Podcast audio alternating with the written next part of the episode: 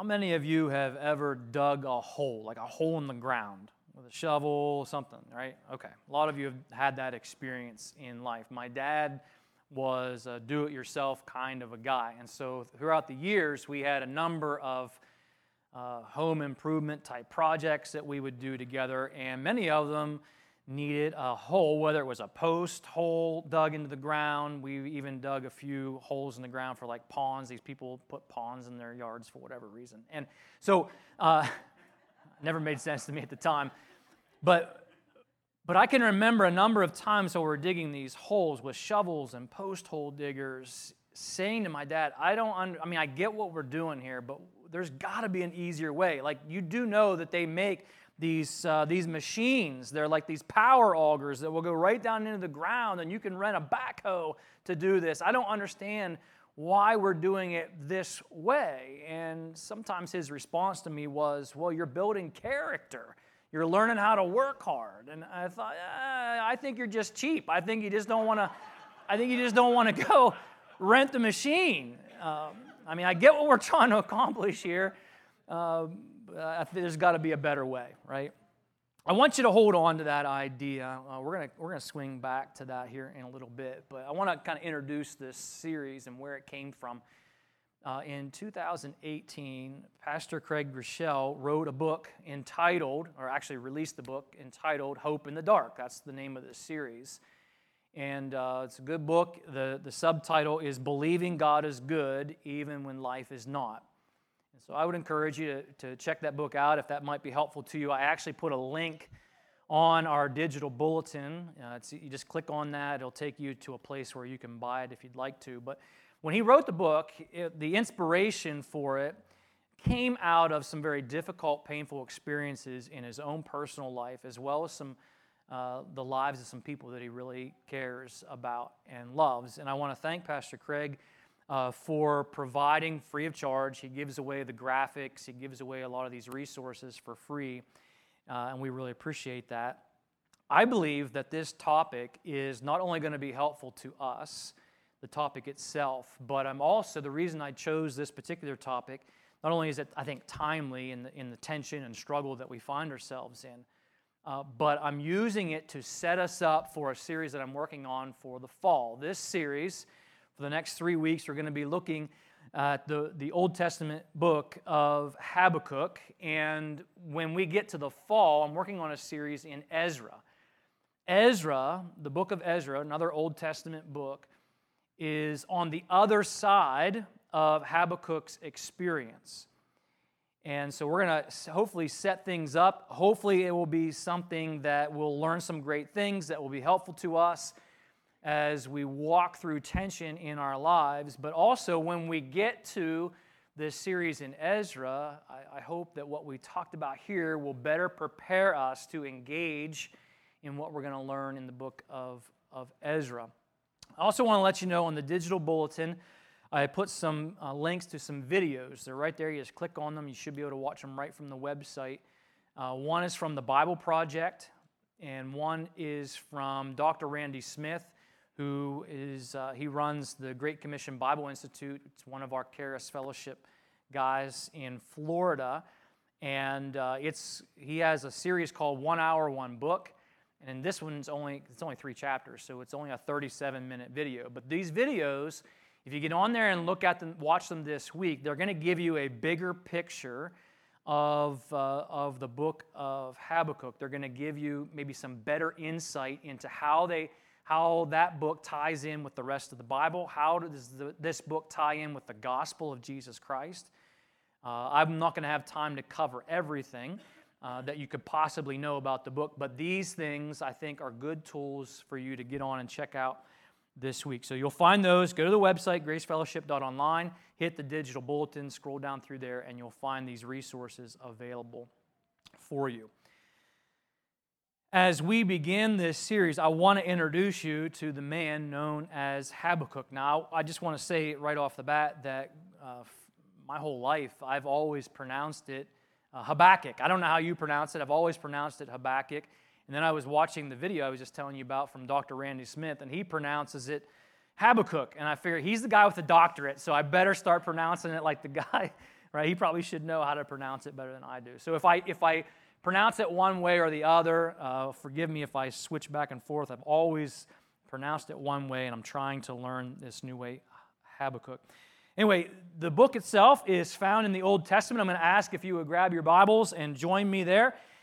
And you will find it among the rest of the minor prophets. The minor prophets are a collection of books that follow a collection of what's known as the major prophets. So books like Isaiah and Jeremiah and Ezekiel. If you're, if you're working through your Old Testament to find it, you'll find the books of uh, Isaiah, Jeremiah, uh, and, and Ezekiel. And then there's another collection of prophets known as the minor prophets. And you'll find Habakkuk in there with them.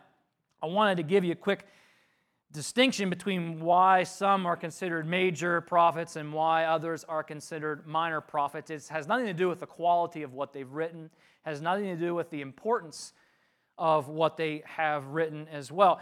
Uh, no one, no one decided to rank them in order of who's, who, who has the best prophecy, right? It's not like uh, there was a draft day for prophets and uh, you know, the ones that could prophesy better than the others, the, they got called up to the majors and everyone else got stuck in the minors. That's, that's not what it's about. It's really only about length, uh, length of what they wrote. If, uh, if a prophet wrote something that was longer than one scroll, they got put into a category known as the major prophets. And there's a few of them. Uh, and if it was one scroll, uh, then, uh, then they were considered, they were collected, they were organized under, under minor prophets. Okay, but here's what you need to know. Even though what we're going to read is only three chapters long, we're gonna, one chapter a week, uh, you need to know that what Habakkuk wrote has great and significant value. I think it has significant value for understanding of who God is.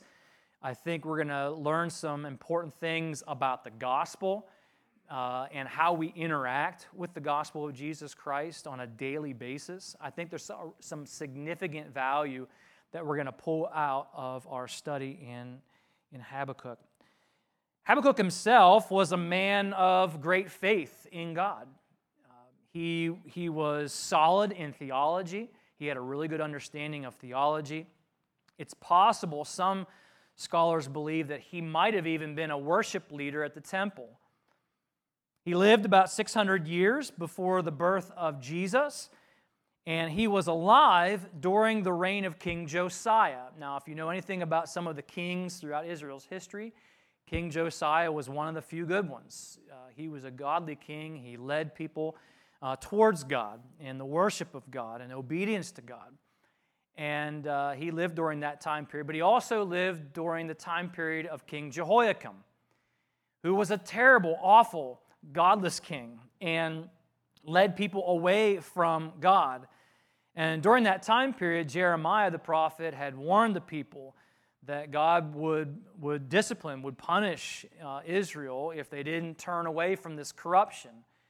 And for many, many years, uh, Jeremiah warned the people that Babylon would come and destroy the city, destroy the temple, and that they would be exiled. And, and nothing changed. The people continued to be corrupt, and Jehoiakim, the king, continued to lead people away from God. And, and what Jeremiah prophesied came true. And Habakkuk lived through all of this. He saw the good days of prosperity and righteousness, and he saw the bad days of corruption and and just some terrible things that happened to people uh, when, when Babylon did come in and take over. So he saw and experienced all of that. I want to talk about his name, not just how you pronounce it, uh, but I, I, think Habakkuk's just a really cool name. I think it's a great name. I kind of wish that we had named our son Habakkuk, right? Hannah and Habakkuk, right? That would have been kind of cool. I think that would have been fun. I'm going to suggest that to him, see if maybe he would be interested in changing his name. Probably not. But I wanted to let you know what his name means. Habakkuk means, I want you to write this down or at least try to really remember it. It means to embrace and to wrestle. To embrace and to wrestle. And we're going to come back to that meaning. Write it down, hold on to it in your brain, because I want to come back to that as we uh, apply what we're going to learn from chapter one in our everyday lives. I think that the meaning of his name is really going to help us uh, make some practical application to what we're going to learn. Okay? Here we go. So you got to remember two things. You got to remember my story about digging a hole, right? We're going we're gonna hit that one again. And I want you to remember that Habakkuk's name means to wrestle and embrace. You got it? Okay, here we go. Chapter 1, I'm going to start in verse 2. This is what Habakkuk prays. He prays this How long, O Lord, must I call for help, but you do not listen? Violence is everywhere. I cry, but you do not come to save. Must I forever see these evil deeds? Why must I watch all this misery? Wherever I look, I see destruction and violence. I am surrounded by people who love to argue and fight. The law has become paralyzed. There is no justice in the courts. The wicked far outnumber the righteous, so that justice has come become perverted. Does that sound familiar? Do you kind of feel that? You feel it, right?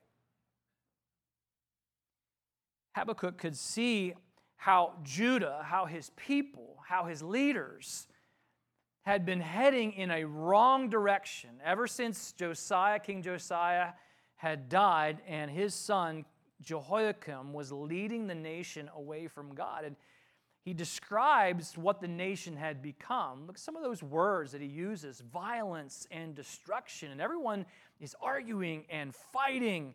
There's, there's contention and injustice. The rich exploit the poor. Justice is perverted. The courts are corrupted. The, the leaders are easily bribed. Right and wrong were upside down.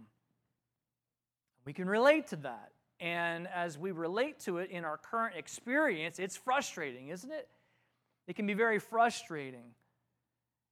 Well, Habakkuk complained. He prays about this to God. He complains. He brings his complaint to God and he demands God, you see what's going on. Why don't you do something about it? You need to do something about it. And he asked this question you, you see what's happening. We're praying, Lord, that you would do something, that you would intervene, but you don't seem to be listening. Why don't you listen? Why don't you act? Don't you care? Are you indifferent? I wonder if you have ever felt like Habakkuk on more of a personal level. I think right now we kind of collectively feel what he's writing on a national or even international level. But what about on a more personal level? Have you ever felt like what Habakkuk or Habakkuk has prayed? How long, how long am I going to cry out to you, Lord, for help? And it doesn't seem like you're listening. We've been praying for a long time to have a child, and nothing seems to be happening. The only thing that we seem to be experiencing is disappointment and heartache, and we keep crying out to you, but you don't seem to do anything about it, God. I've cried out to you to heal this disease in my spouse, in my child, in my parent, in my friend, and yet it seems as though things are getting worse, not better.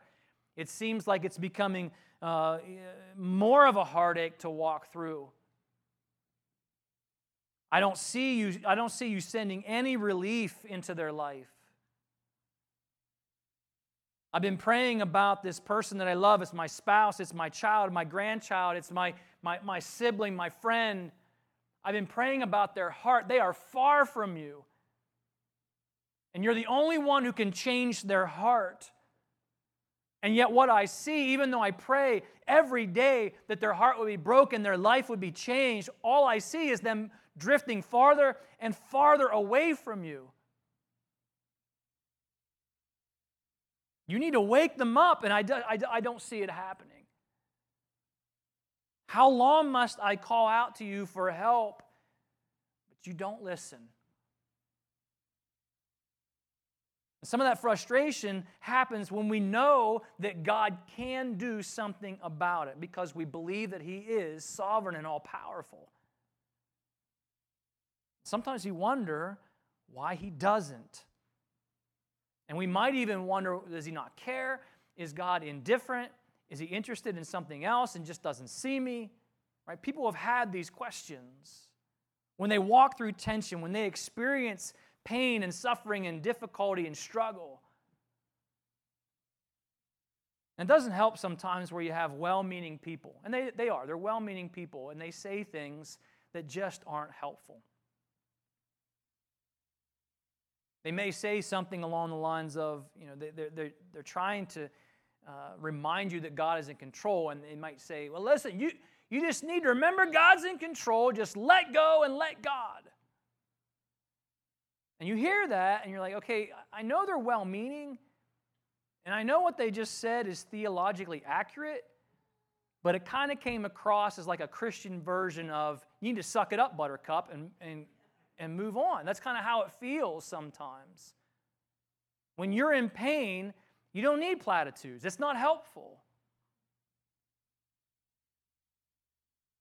Sometimes you wonder, eh, I, don't understand the fairness issue. God just doesn't seem to be fair. I, I, I do the right thing, right? I, I go to church and, and I stay awake most of the time. And, you know, with, with, with Pastor Mark, that's, you know, that's something. You got to give me, you know, bonus credit for that. Now, I, I don't post pictures of myself online doing things that would basically communicate to the world, hey, I'm no different than someone who doesn't believe in God. I don't do that stuff. I tithe, I read my Bible, I pray. Why am I struggling so much? When all these spiritual slackers and degenerates seem like they are experiencing a struggle free life, it doesn't seem fair. I don't know if, uh, if you remember the show or ever saw it, but me and the kids used to watch this show called Mythbusters. I think they're just reruns on now. But Mythbusters was a really cool show that we used to watch together. And, and the premise of the show was they would take something that has been claimed kind of in, in uh, throughout our country or whatever. There was a claim, and then they would put it to the test to see if it was true or not. For example, uh, there's this claim that police radar doesn't work in the rain. And so they would, they would test that. They would see if that was true or not. Or uh, this one, I can remember my dad, again, going back to my dad and just being cheap. He, he used to tell us, he used to tell us, uh, no, if you put the windows down, it saves gas instead of running the air conditioning. Really? Is that true? So they would, they would take things like this, they would put it to the test to see what was true or not. Mythbusters. Well, the Christian author Warren Wiersbe wrote that one of the biggest myths that needs to be busted is thinking, quote, when you trust Jesus Christ as your Savior, you get rid of all your problems.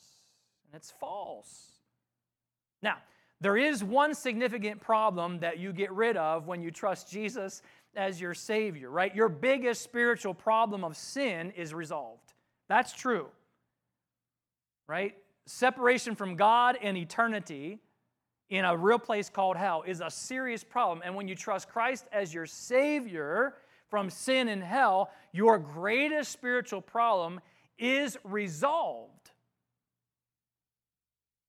Your relationship, your broken relationship with God is restored. So that, that is true. That's a permanent resolution to that problem. However, when you trust Christ as your Savior, now you've got a whole new set of problems.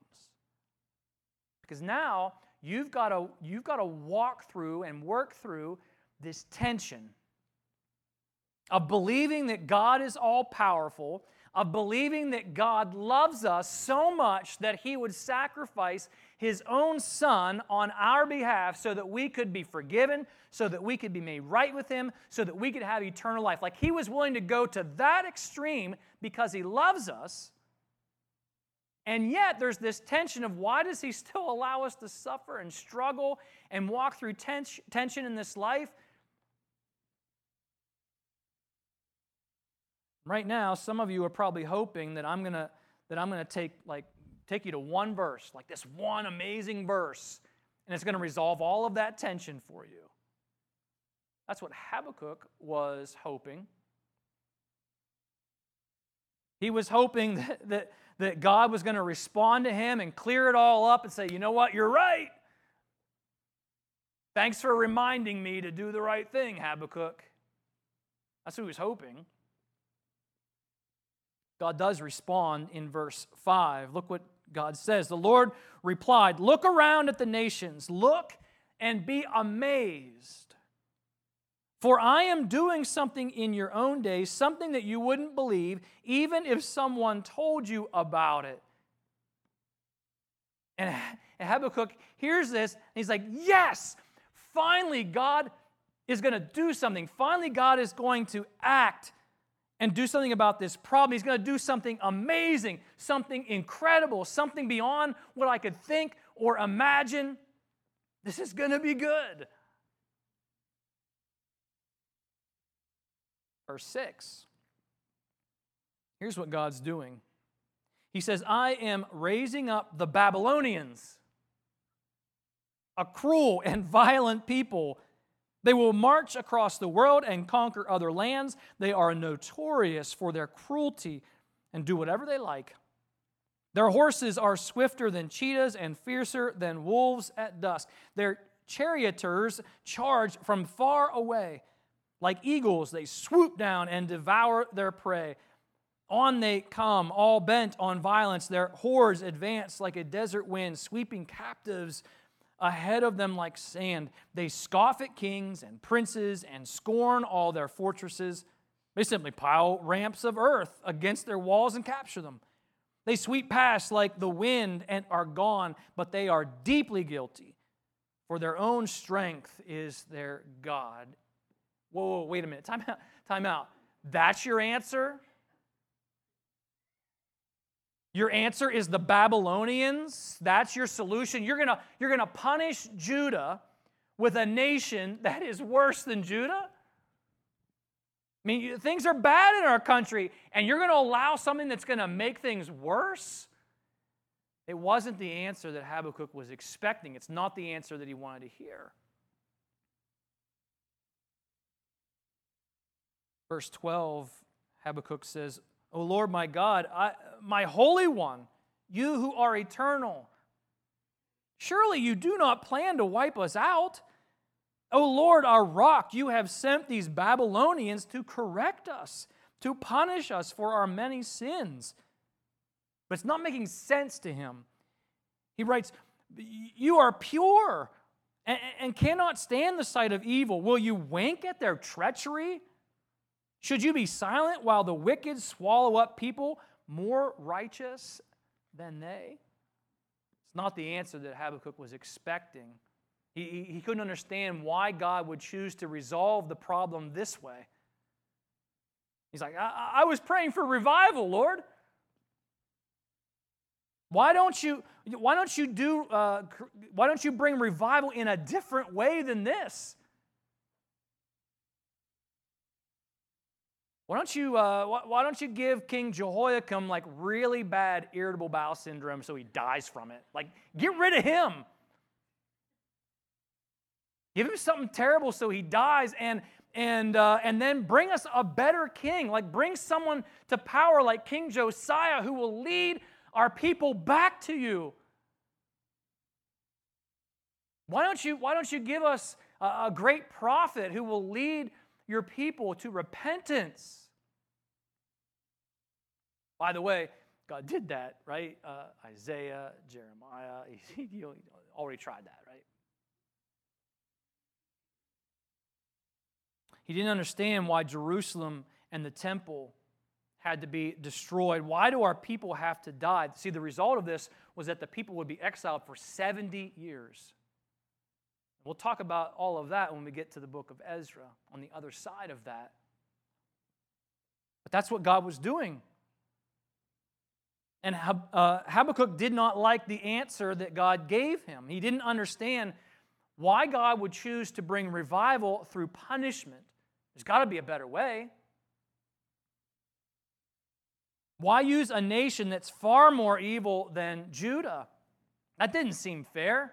You're going you're to reward Babylon, you're going to reward them with victory and, and more power and more wealth. You're, you're going to reward them. They're evil. There's got to be a better way to answer my prayer for revival, like kind of like how I felt that day digging a hole. There's got to be a. I, I understand the hole needs dug. I get it. There's got to be an easier way. There's got to be a better way than this. Have you ever felt that way? Have you felt like Habakkuk when you say, Lord, I, I, I get that you want to accomplish something good, and I accept that, but I don't understand why you're doing it this way. I, I, I don't see what you're doing. I don't see how we're gonna how we're gonna land at something good. I, I don't get why I have to struggle so much to get. There's got to be a better way. There's got to be an easier way to accomplish what it is you want to accomplish. You know, Jesus prayed something very similar the night of his crucifixion in the Garden of Gethsemane, didn't he? Father, if, there, if there's another way to forgive sin besides the torture and death that is ahead, let's, let's do that plan. But then, what did Jesus say? But not my will, Father, but, but your will. I want to ask you a personal question. And when I say personal, I mean, would you wrestle with this personally and not the person beside you, in front of you, behind you? Would you, would you wrestle with this question personally? What do you do, you personally, what do you do when God does not answer your prayer the way you want? How do you handle that? How do you respond to that? What do you personally do when, when God doesn't answer your prayer when in the, you know, in the time frame that you want? How do you respond? How do you deal with that? Do you get angry? Do you pout? Do you, do you pull away from God in disbelief? Do you be, does your heart become hard and bitter? Throw your hands up, well, I guess God doesn't care, so why should I care about what God cares about? Is that how you respond? Do you act like the kid in the grocery cart at the store who fusses and fusses and fusses until he finally gets what he wants from mom or dad? Do you act like that spouse who likes to use the manipulation tool of the silent treatment? It's fine. You want to treat me like that? I just won't talk to you until you do what I want you to do. See, these manipulation tactics might work on a spouse, they might work on a certain parent, but they don't work on our Heavenly Father. Besides that, there's a better way. There's a better way to handle our struggle. There's a better way to handle the tension and spiritual confusion that we experience in this life. Now, I want to take you back to Habakkuk's name because I think the better way can be seen not only in his example, but in his name. Remember, I told you his name means to wrestle and to embrace. To wrestle and to embrace. That's exactly what Habakkuk does. With all of his struggles, uh, with his spiritual confusion, he brings that confusion, he brings his dissatisfaction to God in the forms of questions. I don't understand what you're doing. I don't, it doesn't make sense to me. And he wrestles with God over some very honest questions that he has. But did you notice how he approaches God, like in verse 12? My Holy One, you're eternal, you're, you're our Lord, our rock, you're pure. No one can, you, you can't stand the sight of evil. Habakkuk continues to embrace faith in God. Even as he wrestles with these honest questions that he has, he never stops embracing a genuine faith in God's goodness, in his faithfulness, his righteousness. He continues to believe that God is in control, that God will always do what is right and what is just and what is best. It is okay to express your heartache to God. It is okay to express your confusion to God and, and to ask Him honest questions. Now, you may not get an explanation, and it may not even be the answer that you want, but it's okay to have honest questions and take them to God. But here's the thing if you want to be able to have those honest questions and not end up in a place of anger and bitterness and a hard heart or in a place of disbelief that is drawing you away from God, then you have to not only wrestle with the honest question, but you have to also continue to embrace your faith in God's sovereignty in His goodness, in His grace, in His faithfulness, in His character. You know, I think about some of the, the, the, questions that you and I might have, just honest questions, and I, I, I can see how those questions could lead us into some really great places. Maybe asking an honest question is going to lead you to search a little bit deeper into your own heart and discover what you really believe about God. Not what you say you believe about God when everything is right in the world and everything is sunshine in your life, but what do you really believe about God when life is hard? Maybe those honest questions will help you discover what you really believe. And then you can wrestle with those questions and your faith can grow deeper. Maybe asking honest questions will reveal a weakness in your faith that you didn't even know was there until you walk through the tension of that struggle. And then once you realize, man, this is a weakness in my faith, Lord, I need you to strengthen this. I didn't even know this was here until I walked through this. Maybe asking honest questions will help you experience the loving faithfulness of God and it will finally move you beyond this surface level relationship that you've had with Him. If I'm going to be honest with you this morning, for me, 2020 has kind of been like one long siege of irritable bowel syndrome. It's like one. But you didn't think you'd hear about IBS twice in one sermon, right? You probably didn't think that was coming. But it's kind of felt like that for me and my family. And as we, as we, all, as we all walk through the struggle and the tension of life right now, here's what I know God's been doing in my heart, in my family, in my life. God has revealed over this year, He's revealed some weaknesses in my faith that I didn't know were there. And given me the opportunity to allow Him to strengthen those places in my faith. That's been good. God has deepened my desire for community. He, is, he has intensified my sense of urgency to share the gospel with those who need to hear it.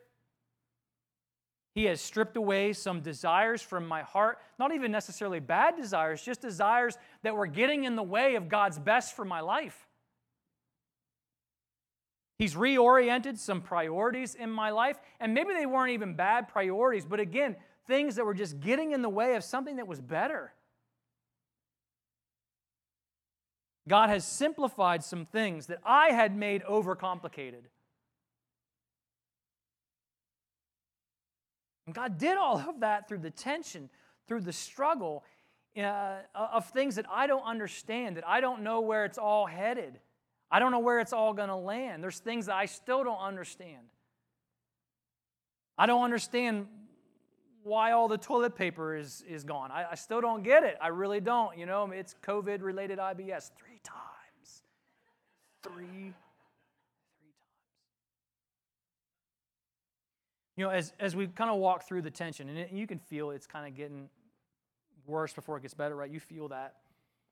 And as as a man, I feel the responsibility to care for my family. I feel that responsibility to protect my family. And so I'm, I'm doing the same things that probably a lot of you are doing, right, to try to prepare and plan. And, and uh, if things kind of get sideways and get worse before they get better, you know, how do we handle that? You know, I'm, I'm trying to do all that stuff too, okay? But here's something that God's been laying on my heart through all of this tension, and it's this nothing wrong with being prepared.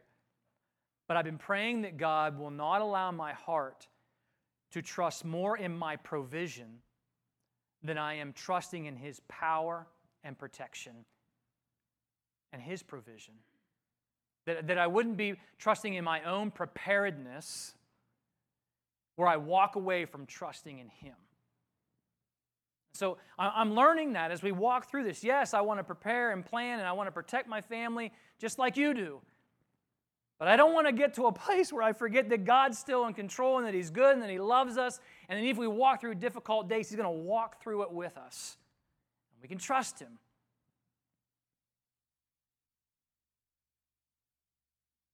I don't understand everything God's doing. I don't see what God sees. But I know God's at work in my heart.